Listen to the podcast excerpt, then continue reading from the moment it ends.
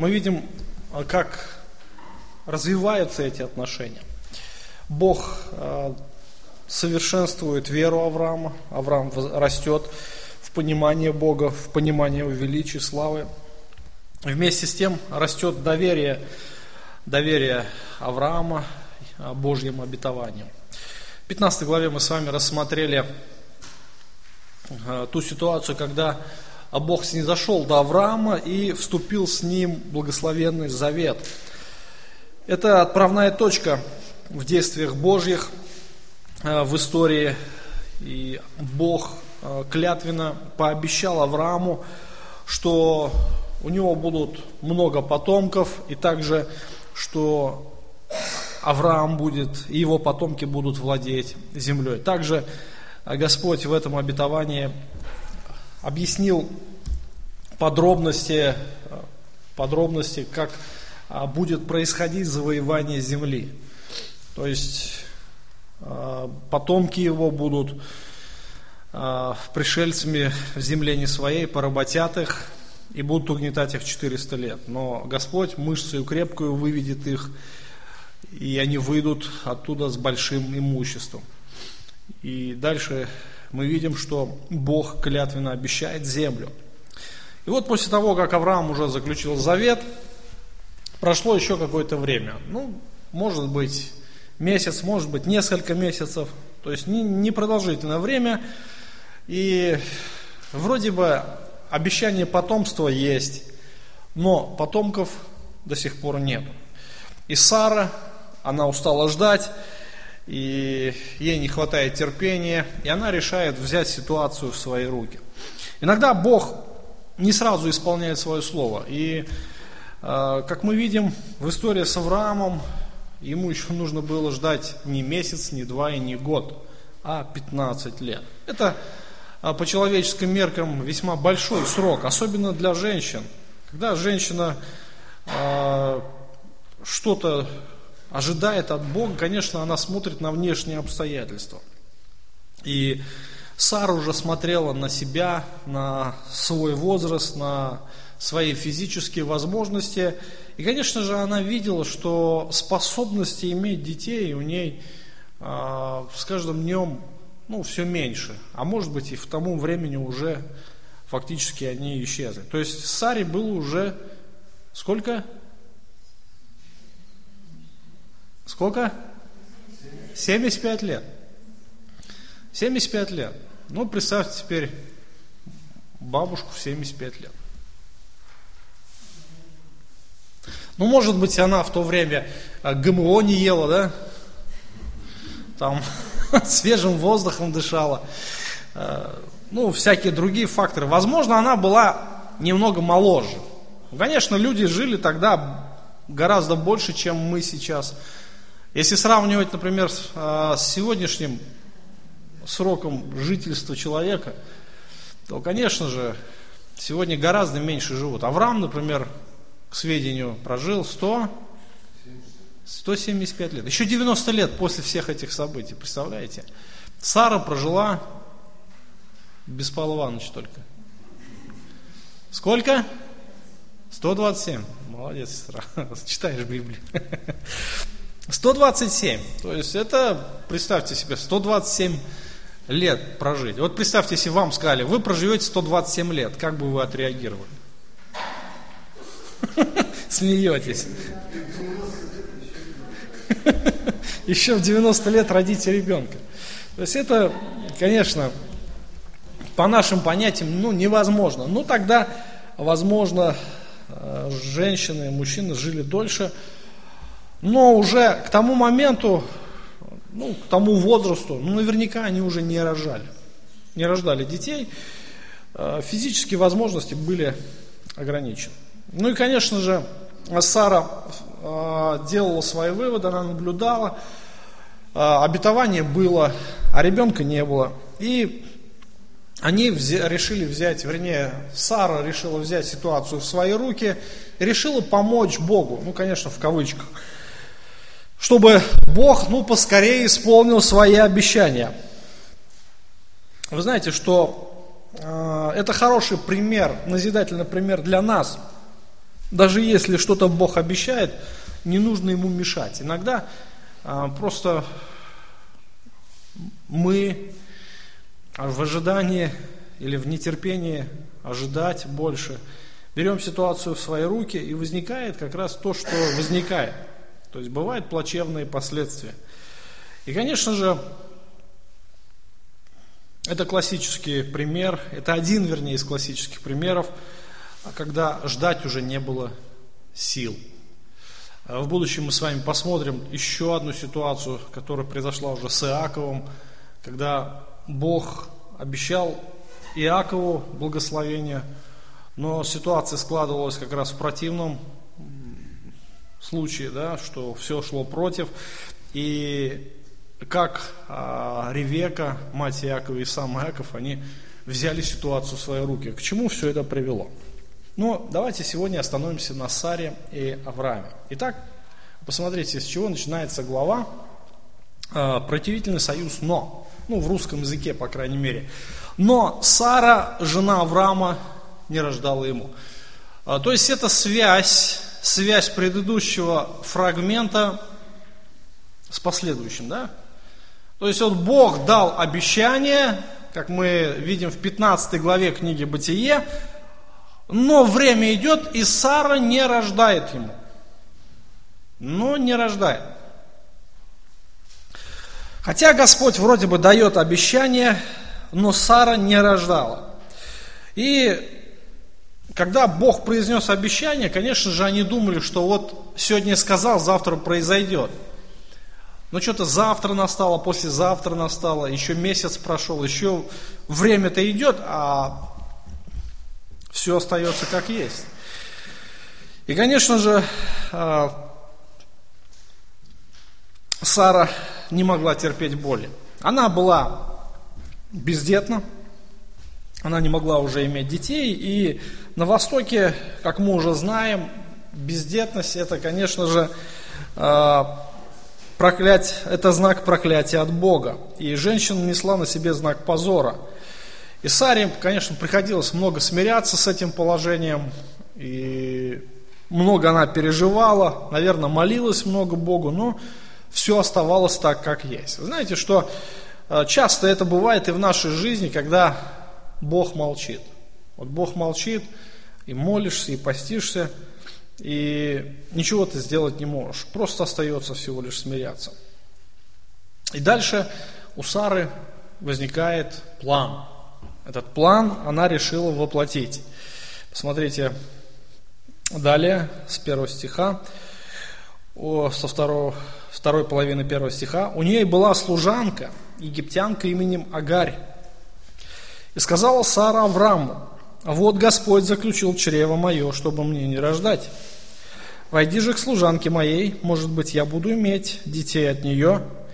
Авраам послушался слов Сары, и Сара взяла Сара, жена Авраамова, служанку свою, египтянку Агарь, по истечении 10 лет пребывания Авраама в земле Ханаанской, и дала ее Аврааму, мужу своему, в жену. И он вошел к Агаре, и она зачала». Вот, проблема была решена. И как раз это был один из таких обычаев на Древнем Востоке. То есть это, как называются, совератные отношения. То есть ребенок, рожденный наложнице, мог считаться ребенком законной жены, если у нее не было детей. Ну, сегодня подобное явление мы тоже находим в суррогатном материнстве. Знаете, что такое, да? Ну, примерно что-то подобное. То есть женщина вынашивает чужой плод. Просто она вынесла и ребенка отдала. Но там другая ситуация. Там сама Агарь зачала от Авраама. То есть фактически Агарь стала наложницей, женой, второй женой для Авраама. Агарь была приобретена в Египте. Помните, мы с вами разбирали поход в Египет Авраама, когда он ушел с земли обетованной из-за голода, и когда он хотел свою жену отдать в гарем, чтобы ему только было хорошо. И, конечно же, Бог не был инициатором этой ситуации.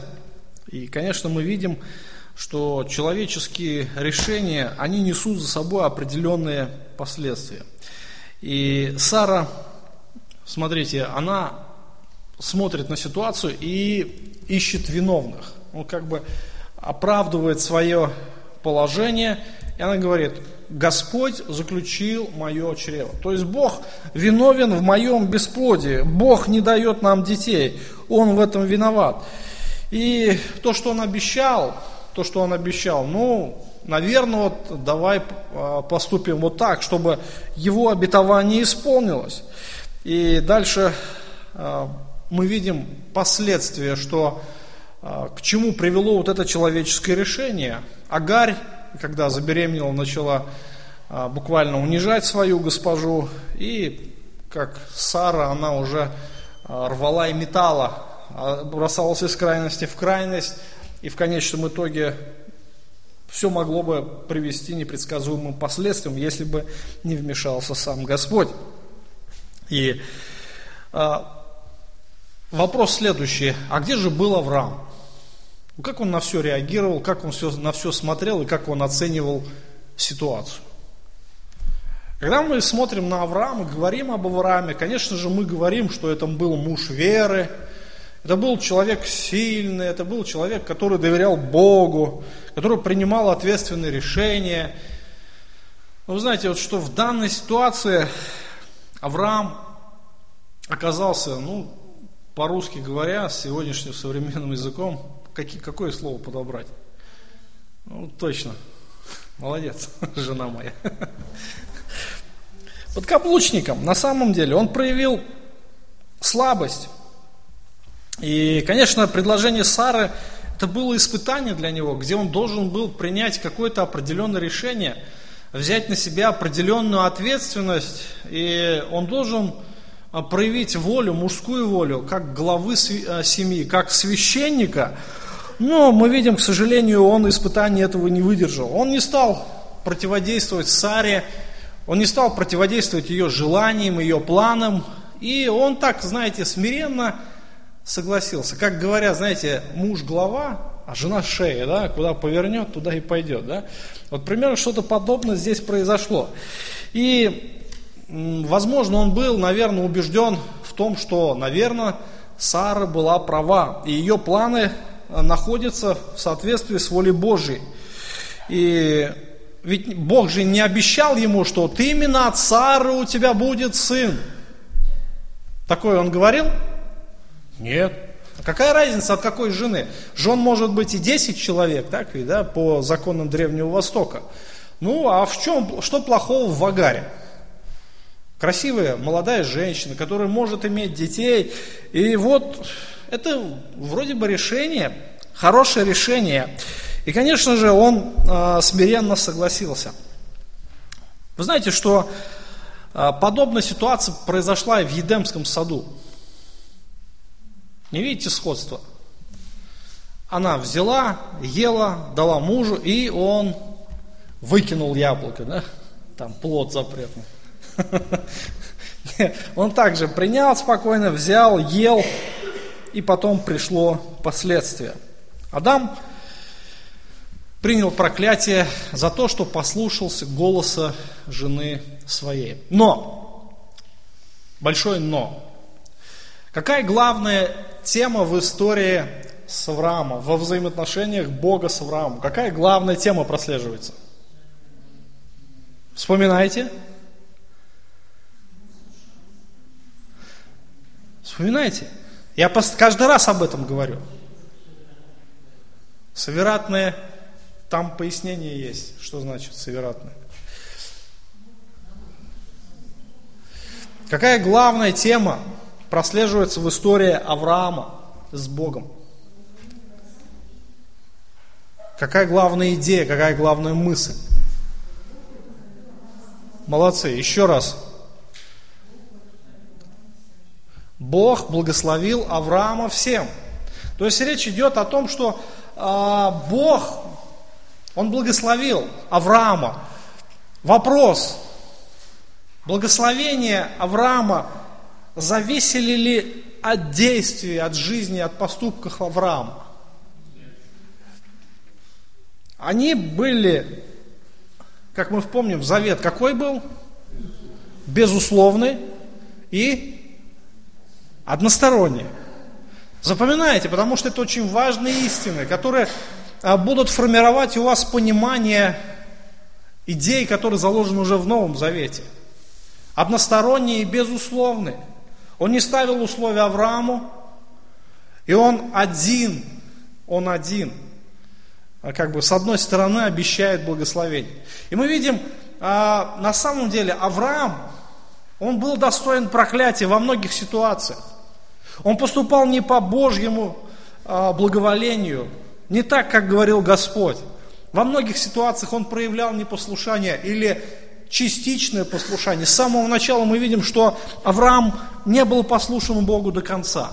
С самого начала мы видим, что повеление было такое, знаете, из трех частей состояло. «Выйди из земли своей, из дома отца своего, от родства твоего». Да? То есть вот три части. И мы видим, что послушание Авраама, оно было поэтапным, то есть частичным. Вначале он вышел из земли, но с отцом, и с племянником. Потом отец умер, он оставил уже Харан, пришел в Ханаан, пришел в обетованную землю, но опять же с племянником, с Лотом. И по прошествии какого-то времени Бог так создал ситуацию, чтобы он отделился от Лота. Мы видим бегство его в Египет, как там он себя проявил, как там он себя повел. То есть мы видим, что Авраам не был безупречен. Но везде Господня рука сопровождала Авраама. В Египте. Даже несмотря на то, что Авраам проявил свое непослушание, Бог благословил его. Бог сохранил его. Он сохранил Сару. Он сохранил Авраама. И к тому же еще дал благословение материальное. То есть они вышли с большим имуществом. Да, то, что там им дали очень много подарков. К тому же Агарь — это тоже один из подарок египетского фараона. Агарь была рабыней у Авраама. И мы видим, что по идее Авраам, Сара, они достойны были Божьего проклятия. Как Адам в Едемском саду и Ева. Да? Но главная история в повествовании об Аврааме, что Бог благословил Авраама всем. И вместо проклятия, конечно же, Авраам получил благословение. Но благословение Авраам получил не сразу, но Бог допустил этой истории дать ход. То есть он не сразу вмешался, он не сразу стал корректировать там какие-то события, но он позволил вот этой истории немножко времени развиться, да? Как же дальше должно было все произойти? И Авраам, оказавшись в такой ситуации, когда Сара предложила ему такой выход в исполнение Божьих обещаний, конечно, он, как смиренная овечка, последовал совету жены. И, следуя плану Сары, Агарь стала наложницей Авраама, или, другими словами, женой второго ранга. Сара преподнесла ему невесту в подарок, да? Представьте себе, жены преподносят невест своим мужьям. Как это бы выглядело в сегодняшнем мире? Конечно же, сегодня, конечно, культура другая, мышление другое, но тогда это было нормально. Авраама нельзя было обвинить в измене, и потому что законы того времени позволяли как раз подобные отношения. То есть они легализировали отношения с египтянкой. Но как мы знаем, что очень часто законы государства, они противоречат законам Божьим. И то, что, может быть, одобряют люди, властные структуры, не всегда угодно Господу. Например, сейчас откройте новости, буквально, по-моему, вчера в новостях смотрел, в Голландии там парад гомосексуалистов, вот эти браки, там позорище, плеваться охота. Но это законом одобрено, все нормально. Ну как Бог смотрит на однополые браки вообще? Это мерзость в его очах. И если поступать по законам, то это не значит, что поступать всегда по воле Божией. Ну и в данной ситуации мы видим, что Авраам, он даже не обращался к Богу. То есть мы не видим, чтобы он там молился, там, просил водительства, говорил: «Господи, что мне сейчас делать?» Знаете, вот эта проблема очень часто случается, наверное, с каждым из нас. Мы принимаем решение, потому что мы так захотели, мы так видим, это справедливо. Авраам поступил опрометчиво, не посоветовавшись с Богом и послушав совета жены своей. И вот мы видим, что он вошел к Агаре, он взял ее в себя в жены, и она зачала. Вот, вроде бы все нормально, да? Но здесь не все так хорошо. Вы знаете, где есть любовный треугольник, там всегда будут проблемы, всегда. Вы знаете, что не может быть счастливого брака, когда есть какая-то третья, три и более сторон, да? Есть только две, муж и жена. Так задумал Бог, и благословение, оно касается только семьи в рамках брака, в рамках отношения мужчин и женщин. Даже если мы посмотрим в Писании, даже если Господь закрывал глаза на некоторые вещи, да, например, позволял многоженство. Результатом, что было в результате? Вспомните, Иаков взял 2 жены плюс 2 наложницы, да, служанки жен, 4. Счастливый был Иаков в семье. Вот будем изучать Иакова, вы это увидите. Бедный Иаков влюбился в одну, женили на другой, потом и на этой женился, и бедный ходил от одной к другой, они между собой, там 2 сестры воевали между собой, с кем же будет сегодня муж, делили мужа, как будто он вещь какая-то. Мандрагоровые яблоки нашел сын у одной, говорит: давай, за яблоки, сегодня муж будет со мной. Одна рожает детей, говорит, будет меня любить, другая пытается там его как-то совратить на свою сторону. И это постоянная борьба, бедный Иаков. Что происходило у него внутри? Конечно же, мы можем сказать однозначно, он никогда не был счастлив в браке. Вспомните мужа по сердцу Божью. О ком я говорю? О Давиде, да? Праведник, но весьма несчастный в семье, в семейной жизни. Да, он любил Господа, он горел любовью к Богу своему. Конечно, их отношения были настолько близки, Давид был открытый, но мы видим, что этот человек был несчастный в своей семье. У него не было той женщины, которой он был бы предан всю жизнь. Не было никого. Потом у него появилась в Версавии, то это плод измены, плод прелюбодеяния, за который Давид нес очень тяжкие последствия. Ну и к тому же, посмотрите на его детей. Постоянная борьба. Один Амнон полюбил свою сестру, вошел, изнасиловал ее. Авессалом пошел, убил Амнона. Отомстил, так сказать. Потом уже Давид старенький, там борьба за царство идет. Соломон, там все это. И вот это все жизнь продолжается.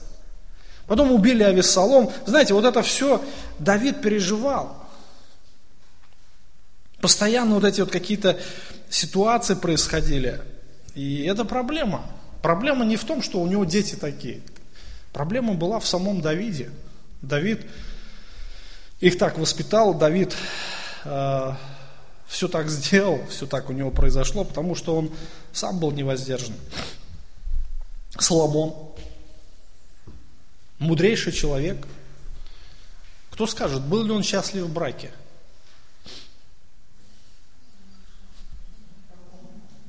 В каком, да, вопрос интересный. В каком браке?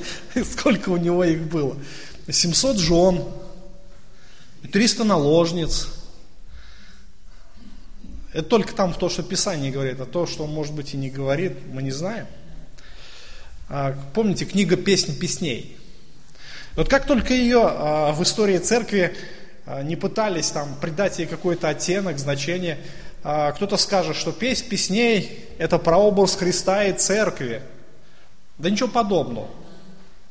Что Христос, у которого было 700 жен и 300 наложниц, и церковь там одна из этих жен, что ли, получается?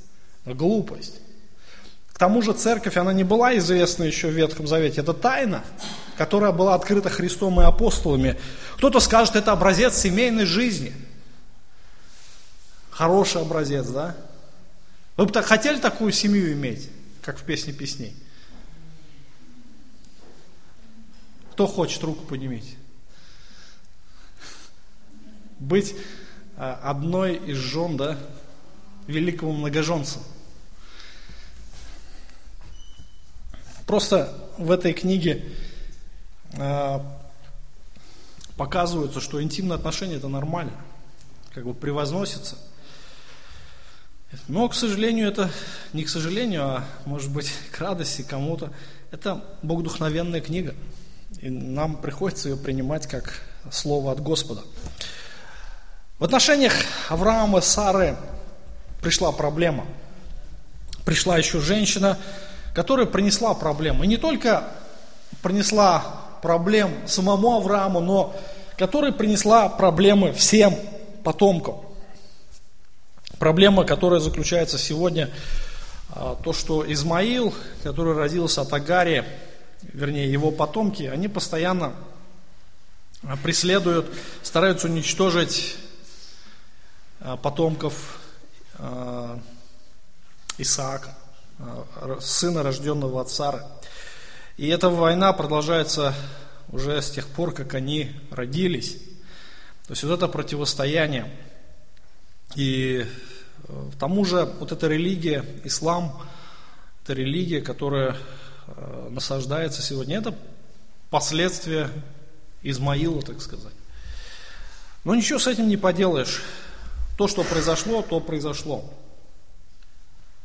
Мы видим, что когда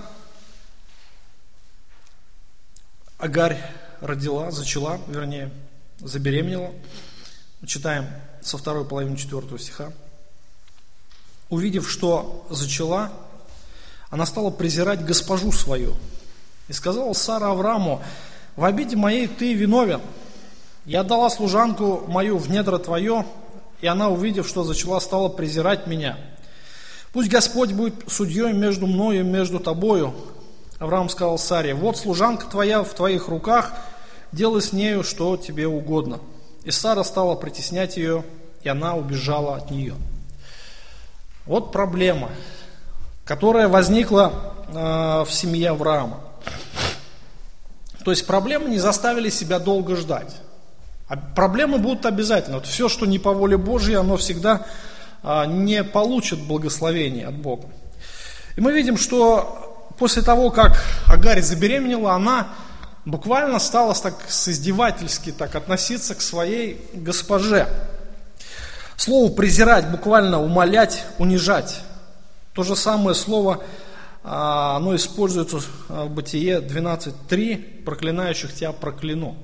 То есть здесь презирать, такой момент презрения, унижения и возвышения Агари над Сарой. Но Агарь забыла, кем она была и кем она есть на самом деле. Конечно же, она могла презирать госпожу свою за то, что она была бездетна. А вот она теперь в лучшем положении находится. Она стала заносчивой, в прямом смысле стала насмехаться над Сарой. И причем это стало, ну, как бы выражалось в открытой форме. И гармония на тот момент между Авраамом и Сарой была поколеблена. И мы видим, что Сара, она не могла смириться с этим положением. Ну, представьте себя в роли Сары. Что бы чувствовали вы? Ну, не дай бог это чувствовать, да, кто-то скажет. Правильно? Не нужно ничего этого чувствовать. И, конечно же, Агарь, она неправильно себя повела. И Агарь стала второй женой, но порядком ниже. Она стала, ну, не то что женой, она стала наложницей. Сара не могла терпеть больше этих издевательств над собой.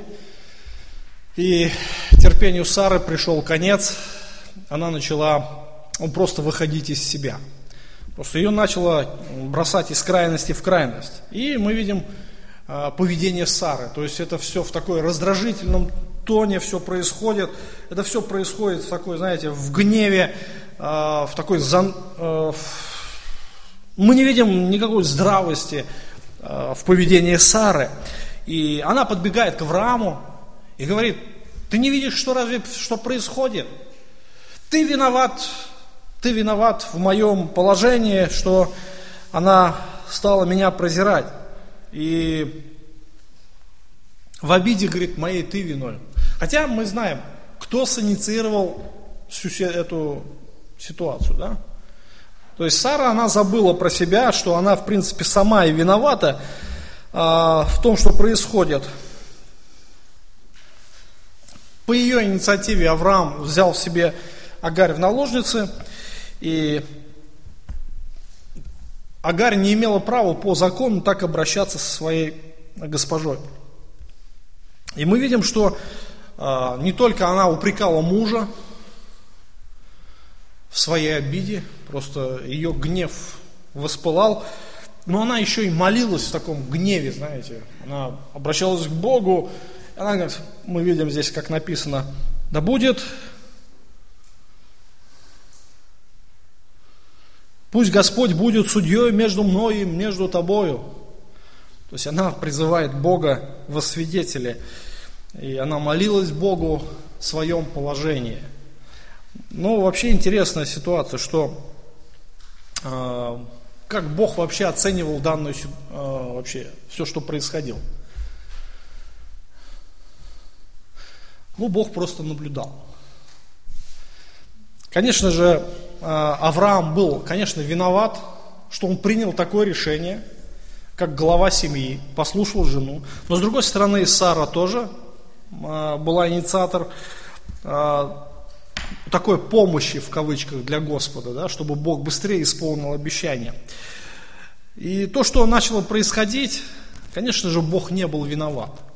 И то, что Сара обращалась к Богу о помощи, то ну, как вообще Бог мог ответить данную ситуацию? Вот если вы были Богом, и вот вам молится Сара: «Господи, разве ты не видишь, что происходит? А ну ответь мне!» Как бы вы ответили? Сложно сказать, да? Взять огнем попалить Агарь? Ай? Трудно сказать, да, вообще, что бы поступить, как бы поступить. И вот Бог тоже никак не поступает, Он просто терпит, Он просто ждет дальнейших событий. И вот мы видим опять же Авраам. Авраам такой... Я не знаю, вот в этой ситуации как будто Авраам такой вот парализованно лежит, такой, знаете, кроткая овечка, ничего не может сделать. Вот, и вот Сара там мечет из угла в угол. Ты что делаешь? Ты разве не видишь что? И, а что Аврааму-то делать вообще? Давай решай, принимай решение. Ну, по сути, да, Авраам был главой семьи. Он должен был принять дисциплинарные меры по отношению к своей наложнице. Да, он был ответственный. И, по сути... Все, что происходило, конечно же, на нем лежала как раз вина безответственности, что он не принимал никаких мер. Самое легкое, что сделать? Взять и свалить с себя всю ответственность. А что сделал Авраам? Он говорит, ну ладно, все, сам, ладно, успокойся. Ладно, делай, что хочешь, все, она в твоих руках. И вот представьте, если попасть в руки разгневанной женщины, обидчику, да? Вы видели, когда женщины дерутся?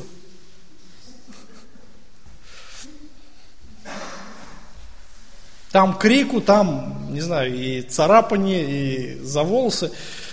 И вот Сара была разгневана. И Авраам говорит: все, она твоя, делай с ней, что хочешь. И, конечно же, Сара приняла эту власть. И, конечно же, в гневе. Какая ожидалась бы от нее реакция? Что она будет ее миловать, что она будет закрывать глаза на все? Ну уж нет. Писание нам не говорит всех подробностей того скандала, может быть, или тех продолжающих отношений. Мы не знаем, сколько это все продолжалось, но Агаре, конечно, уже пришлось несладко. Однозначно в таком положении жить было невозможно. И Агарь тоже, она же была женщина. Вы думаете, что Сара, она вот так вот все начала вести, и Агарь как рабыня начала смиряться. Но она чувствовала себя уже в роли как бы жены, тем более еще и беременная, и, наверное, думала, что у меня есть теперь какие-то права в этом доме. Я могу заявить о себе, но, с другой стороны, она поняла, что войну-то она проиграет. Однозначно проиграет. Почему? А потому что вторая жена, а во-вторых, она рабыня. Закон был на стороне Сары. Вот как бы там она не хотела, может быть, занять, может быть, положение Сары, закон этого не позволял делать. Авраам не принял никаких решительных мер по отношению к Агаре, и он отдал ее в руки Сары. И та начала ее просто уничтожать. И морально, я не знаю, физически там доходила, может быть, и доходила, но Агаре в то время было нелегко. То есть несладкая жизнь настала. И что оставалось ей делать? Она, опять же, тоже крайняя женщина. Женщины обычно бывает в подобных ситуациях бросают из одной крайности в другую. И Агарь убежала. Вот, вроде бы на этом и должно было закончиться. Да? В итоге человеческое решение привело Авраама к чему? К тому, что, во-первых, они лишились служанки, во-вторых, они лишились наследника. Вот и все. Можно поставить точку, все, до свидания. Но нет, вот как раз, когда уже все вышло из-под контроля, когда уже конфликт достиг высшей точки, вот тут-то как раз и вмешивается Господь. Вообще наш Господь весьма удивителен. Он вмешивается именно в тот момент, когда уже, в принципе, наверное, бесполезно что-то изменить. И что можно было изменить в той ситуации? Ну вот, смотря человеческим взором на все происходящее на тот момент в жизни Авраама, что можно было сказать? Как можно было повлиять на ситуацию? Ну, конечно, в церкви тогда не было, да?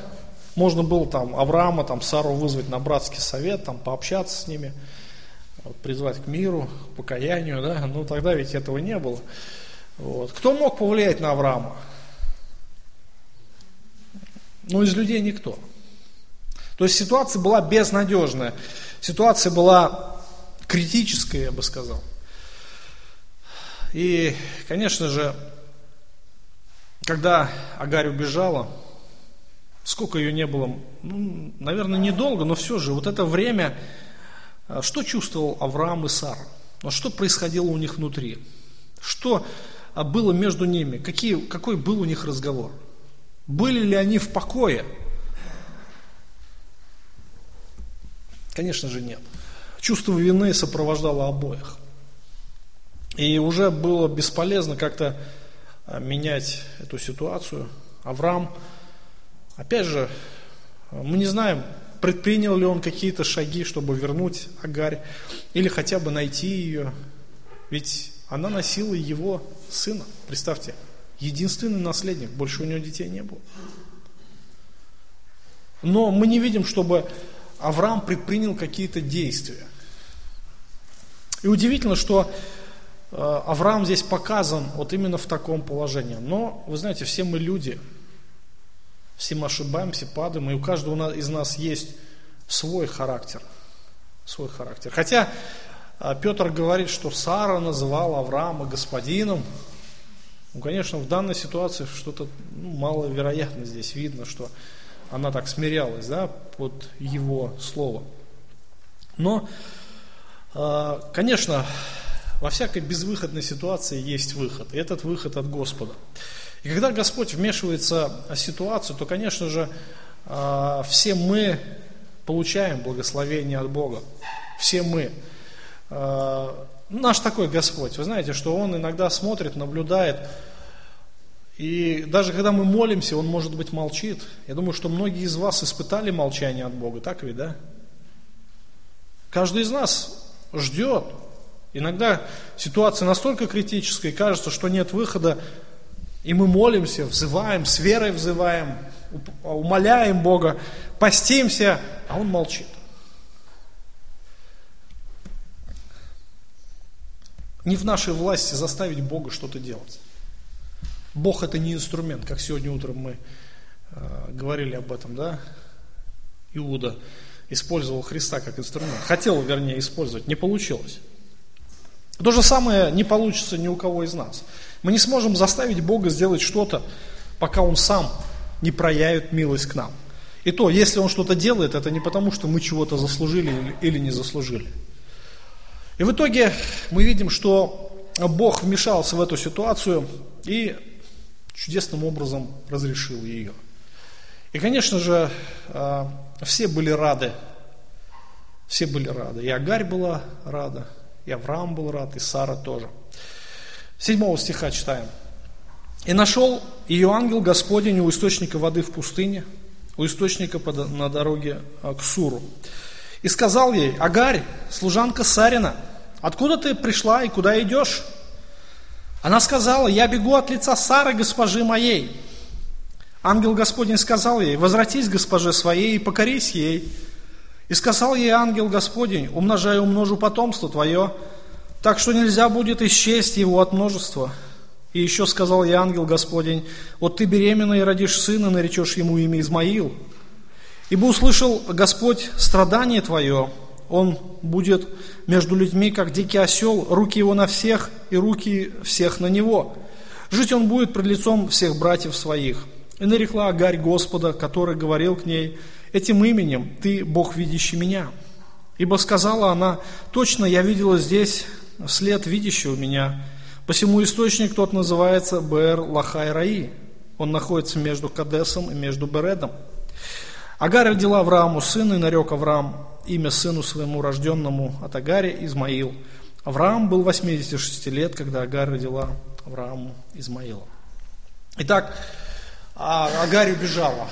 Ну, судя по названию, Кадес, она убежала недалеко. Может быть, несколько часов была в пути. Она направлялась в Египет. Мы читаем, что дорога вела к Суру. Сур — это местность, где находилась, которая на границе с Египтом. И она шла на родину. Она шла на родину. И Агарь убежала от хозяйки, но мы видим, что Бог вмешивается в эту ситуацию. От Бога нельзя никуда уйти. И у источника по дороге в Сур ее ждала удивительная встреча. Если мы посмотрим, опять же, на ситуацию Божьими глазами, то, конечно, мы можем сказать, что никто из участников этого любовного треугольника не был достоин благословения, как мы уже отметили. По сути, все были достойны проклятия. И Сара, что так поступила с Агарью, что она синициировала как раз рождение этого ребенка, Авраам, за свою безвольность, за то, что он допустил этой ситуации так развиться. И, конечно же, Агарь. То есть она, будучи служанкой, начала так вести себя по отношению к своей госпоже. Но мы видим, что Бог благословил Авраама всем. И Бог сказал, что благословляющих тебя благословлю. То есть Бог благословляет все окружение Авраама, кто хорошо к нему относится. И, конечно же, самые близкие люди находятся под Божьим благословением. И мы видим, что Агарь за это время, она приняла веру Авраама, то есть она приняла того Бога, в которого верил Авраам. Наверняка она молилась этому Богу, она взывала к нему, и Бог, конечно же, ответил ей. И мы видим, что вместо того, чтобы проклясть, Господь благословил Авраама. Мы видим, что конец у этой истории хороший. Почему? Потому что Бог благословил Авраама.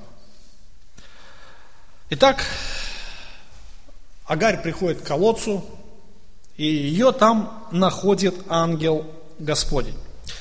А в первый раз за все повествование, не только об Аврааме, но вот вообще в книге «Бытие» до этого места, мы встречаем это имя ангел Господень. Интересно наблюдать за поведением, за общением этого ангела. И однозначно мы можем сказать следующее, что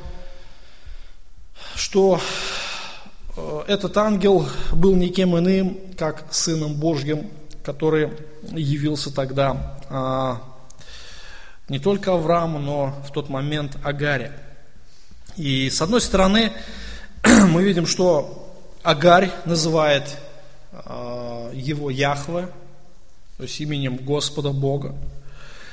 И мы видим, что он обращается с ней так, как делает это Бог, он повелевает ей, он знает все, что знает только Бог, и предсказывает то, что может только Бог предсказать. То есть мы видим, что ангел Господень – это не никто иной, сам Господь, который явился тогда. То есть ангел – это буквально посланник. И, конечно же, эта встреча была знаменательной для Сары. Агарь должна была вернуться в дом Авраама. И ангел напоминает ей о том, что, посмотрите, как он обращается к ней. Внимательно смотрите на текст. Агарь, жена Авраамова, откуда ты пришла и куда идешь?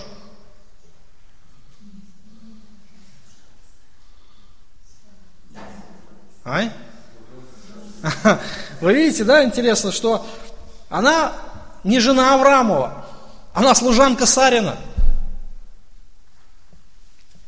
То есть вот она, откуда вся проблема пошла. Она перестала осознавать свое положение в доме как служанки. Помните в притчах, интересно, есть место, что мерзко для Бога. Да, служанка, которая встает на место госпожи своей. Вот интересно тоже.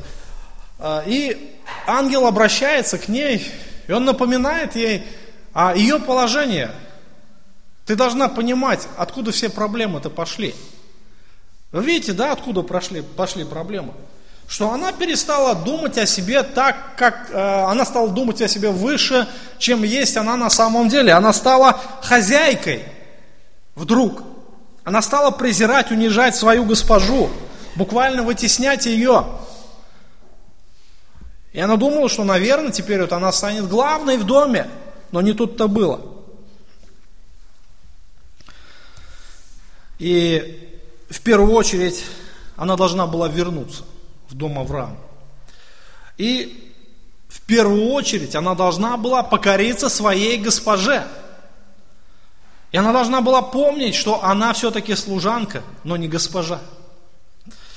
И это Агарь должна была осознать, смириться с этим положением. И интересно, Бог обращается к ней и говорит: Агарь, служанка Сарина, куда идешь? Откуда ты пришла и куда идешь? Сколько вопросов? 2. Ответов?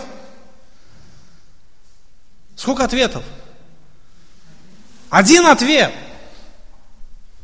1 ответ. Вы понимаете, то, что Агарь, Она находилась в положении просто, она не знает, куда она идет.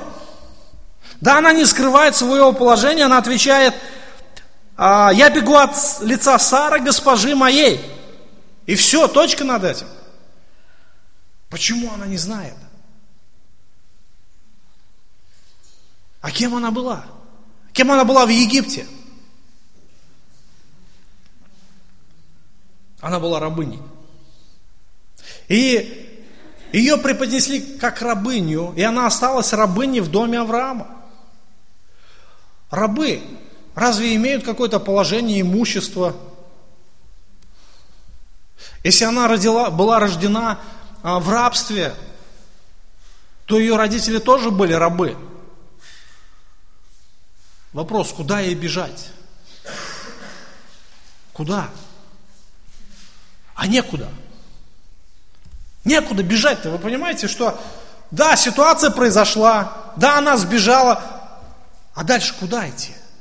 Ну, придет она домой, а дом где? К родителям, а у родителей нет дома.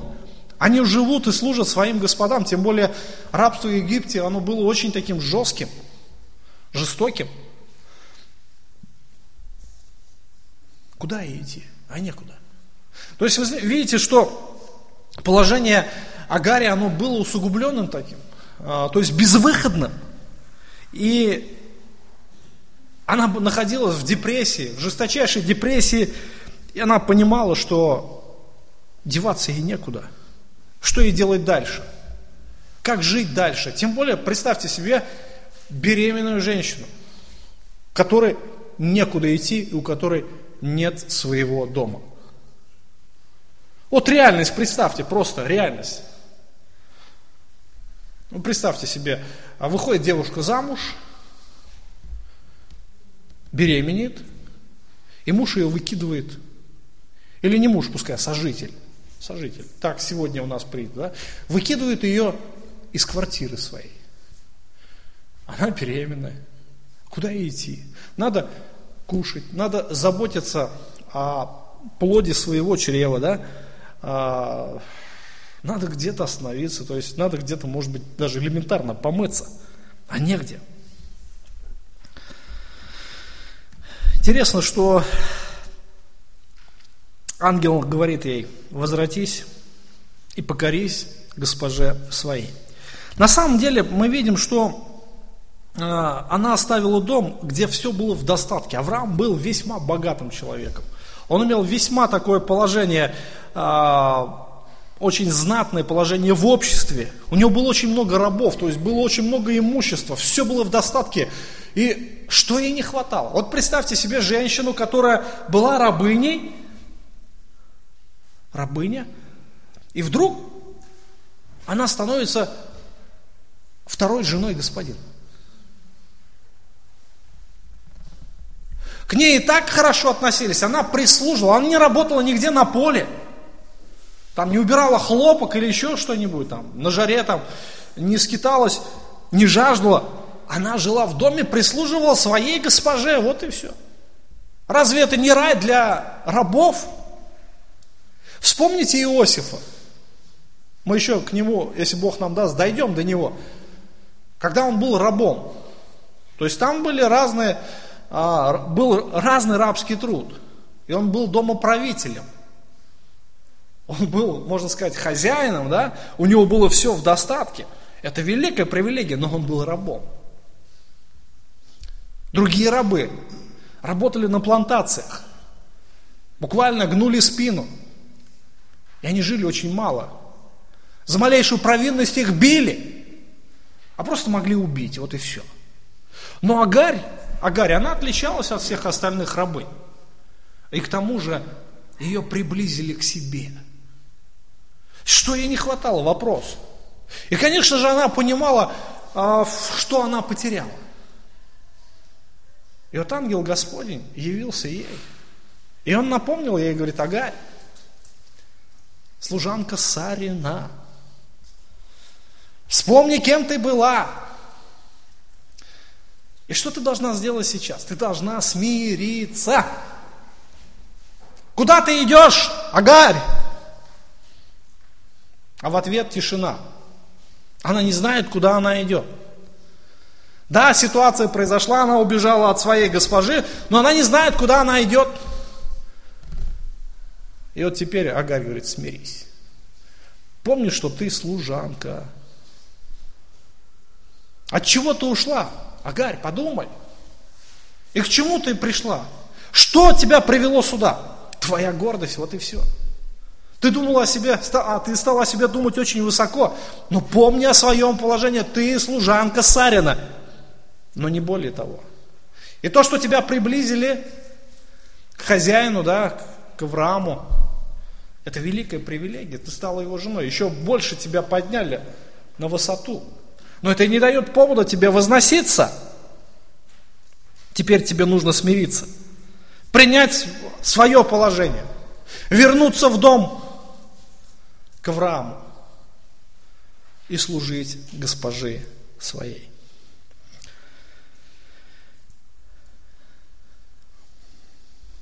Посмотрите, 9 стих. Ангел Господень сказал ей: возвратись к госпоже своей и покорись ей. Покорись. Смирись, Агарь. И вы знаете, что Агарь, конечно же, на тот момент она уже, наверное, уже успела прийти в себя. Потому что идти-то было некуда. Ну, пошла она в Египет. А идти-то было некуда. И, конечно же, она пришла в себя, конечно же, она осознала, что ушла из дома, где было все в достатке. И самое разумное решение, это было вернуться назад своей госпоже и покориться ей. То есть Агарь должна была признать свою неправоту, то, что она начала, можно сказать, глумиться над своей госпожой, то, что не должна была делать. И до того момента Сара весьма хорошо относилась к ней. Мы видим, что вот она именно Агарь. Я думаю, что служанок было много, но она выделяет Агарь, потому что наверняка Агарь была одна из любимец Сары. Вот представьте себе, преподнести в дар своему мужу, да, наложницу. Как бы женщина выбирала вообще, по каким критериям? Ну, наверное, в первую очередь отношения. Отношения. И Сара к ней очень хорошо относилась. И Агарь должна была смириться.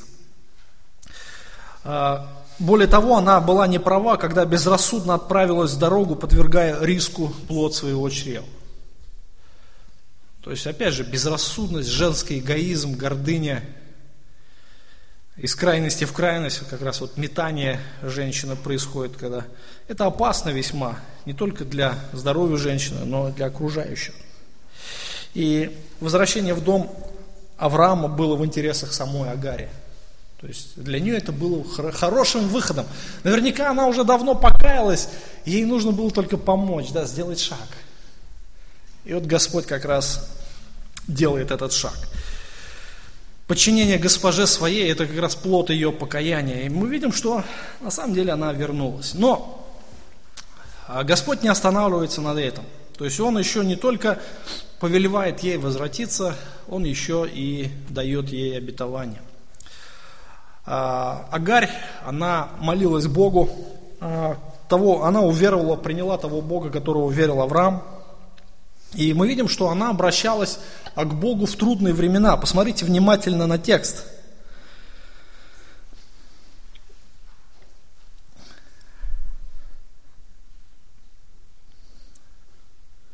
Сейчас, минутку.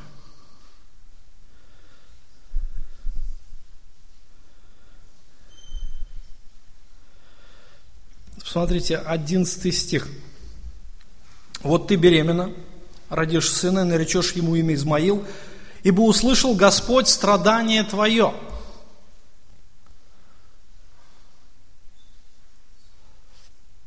Услышал Господь страдание твое.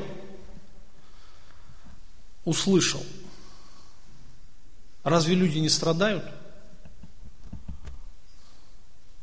Страдают. Почему Бог не слышит? Он слышит. Но вопрос, кому он отвечает? Те, кто обращается к нему. То есть Агарь, она молила к Богу, просила помощи. И более того, Агарь станет носительницей благословений Авраама. Посмотрите, Господь ей обещает следующее: «Умножай, умножу потомство твое, так что нельзя будет счесть его от множества».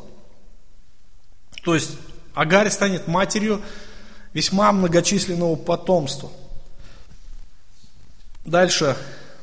«И сказал ей ангел: вот ты беременна, родишь сына, наречешь ему имя Измаил, ибо услышал Господь страдание твое». Буквально Измаил — Бог слышит. Значение этого имени. То есть его имя, оно всегда будет напоминанием Агаре о том, что Бог всегда слышит. Бог слышит. И Бог вмешался в эту ситуацию, и Он помогает не только Агаре, но и Аврааму. И дальше Он открывает будущее сына Агаре.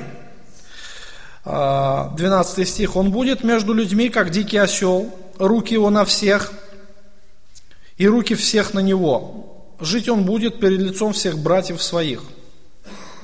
Посмотрите, будущее. Измаил, он будет жить перед лицом своих братьев. То есть у него будут братья. Но мы знаем, что Писание нам ничего не говорит больше о потомках Агаре. То есть речь идет о сыновьях Авраама, что у Авраама будут еще дети. И, конечно же, он будет жить перед лицом братьев. То есть он будет жить отдельно, как бы отшельник, как дикий осел, упертый. Почему с ослом сравнивают?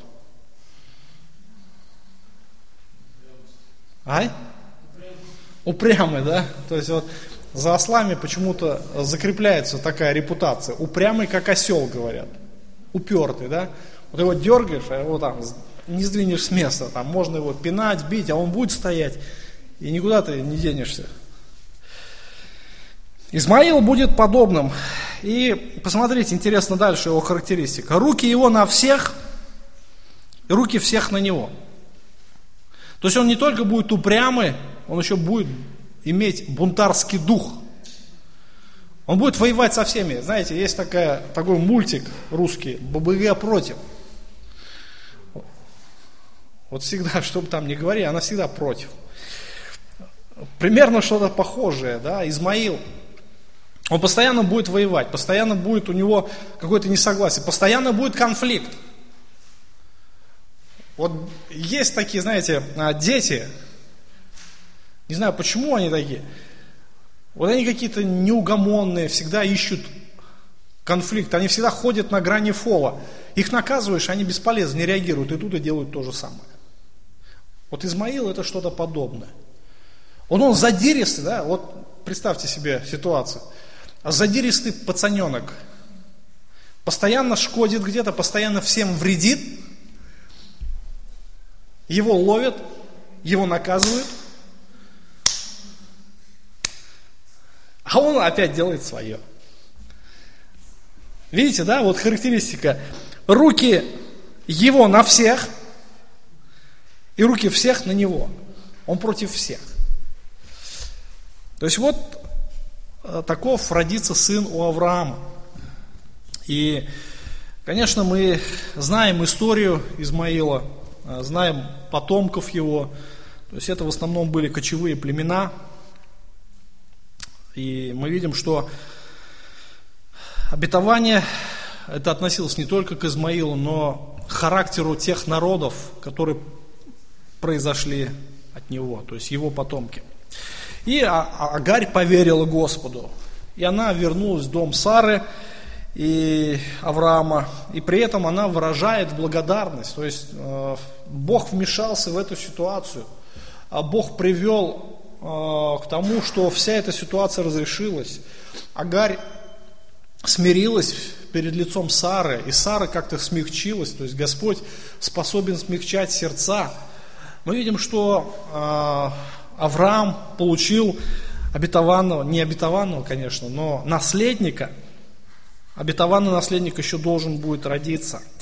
И она называет Господа «Бог, видящий меня». То есть «Бог, видящий меня». Она не зря называет Бога таким именем, потому что Бог видит и слышит. Что Он видел и слышал? Ну, там перечисляется, да? То есть Бог все это видел и слышал, как она унижала свою госпожу, как Сара начала угнетать Агарь, и то, что видел, слышал, как Агарь страдала в пустыне и готова была умереть. Он все это видел и слышал. Но какая главная идея повествования об Аврааме? Какая? Я вас буду каждый раз спрашивать, чтобы у вас уже забился гвоздь истины в сознание ваше. Чтобы вас ночью разбудили и спросили, какая главная идея повествования об Аврааме? Что Бог благословил Авраама всем. Запомнили? И мы видим, что Бог благословил Авраама. И это выражение было радости Агари, то, что она увидела Бога. Это была привилегия. Я видела Бога, который меня услышал. Который говорил к ней, и этим именем ты, Бог, видящий меня. И сказала она, точно я видела здесь вслед видящего меня. Да, это был факт, это тот Бог, который вмешался, этот Бог, который помог мне. И дальше не просто она еще увидела, она назвала то место, тот источник, теперь называется Бер-Лахай-Раи. То есть Бог, видящий меня, он находится между Кадесом и между Бередом. То есть она недалеко ушла из дома Авраама до того места, где встретил ее ангел. И мы видим, чем закончилась эта история. Весьма хорошим концом. Авраам получил ребенка. Ему было 8,6 лет, когда родился Измаил. Уже 11 лет они находились в обетованной стране. Но еще Божьи обещания не исполнились в той мере, то, что Бог захотел. Им еще нужно было долго ждать. И не один, и не два, и не 5 лет. И эта история послужила хорошим уроком для Авраама. И он понимал, что Богу нужно доверять. Если Бог что-то говорит, он обязательно исполнит, независимо от внешних обстоятельств. Следующая ситуация, которая будет описана уже в 17 главе, мы с вами увидим, что Бог будет обращаться к Аврааму, когда Аврааму уже было 99 лет.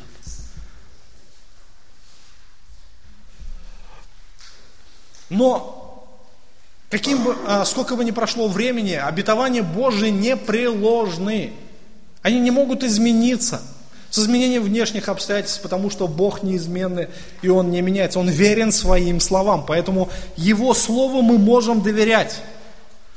Братья и сестры, очень хороший пример, очень хороший урок из жизни, который мы можем взять для себя сегодня. Именно то, что Бог благословил Авраама всем. Бог и нас благословил во Христе всяким духовным благословением в небесах. Подумайте о том Боге, в которого мы верим. Подумайте о тех благословениях, которые Он обещал исполнить в жизни нашей. Бог верен. Нам просто нужно научиться доверять. Никогда не нужно стараться брать ситуацию в свои руки, потому что мы люди, мы способны ошибаться. Очень важно помнить о том, что всякий наш выбор лучше согласовывать с Господом. В Писании мы находим немало примеров, когда люди не советовались с Богом, принимали решения, в итоге потом оказывались в тяжелом положении. То, что произошло и в этой ситуации с Авраамом. Очень важно поступать в соответствии с волей Божией, с Его истиной, с Его характером, то есть согласовывать свои решения. И, конечно же, всегда будем помнить о том, что благословение Божье обогащает и печали с собой не приносит. Все, что Бог делает в нашей жизни, оно ведет нас к великой радости, к великому счастью. В конечном итоге мы встретимся с нашим Спасителем, и мы будем иметь вечное благословение, вечное общение вместе с Ним.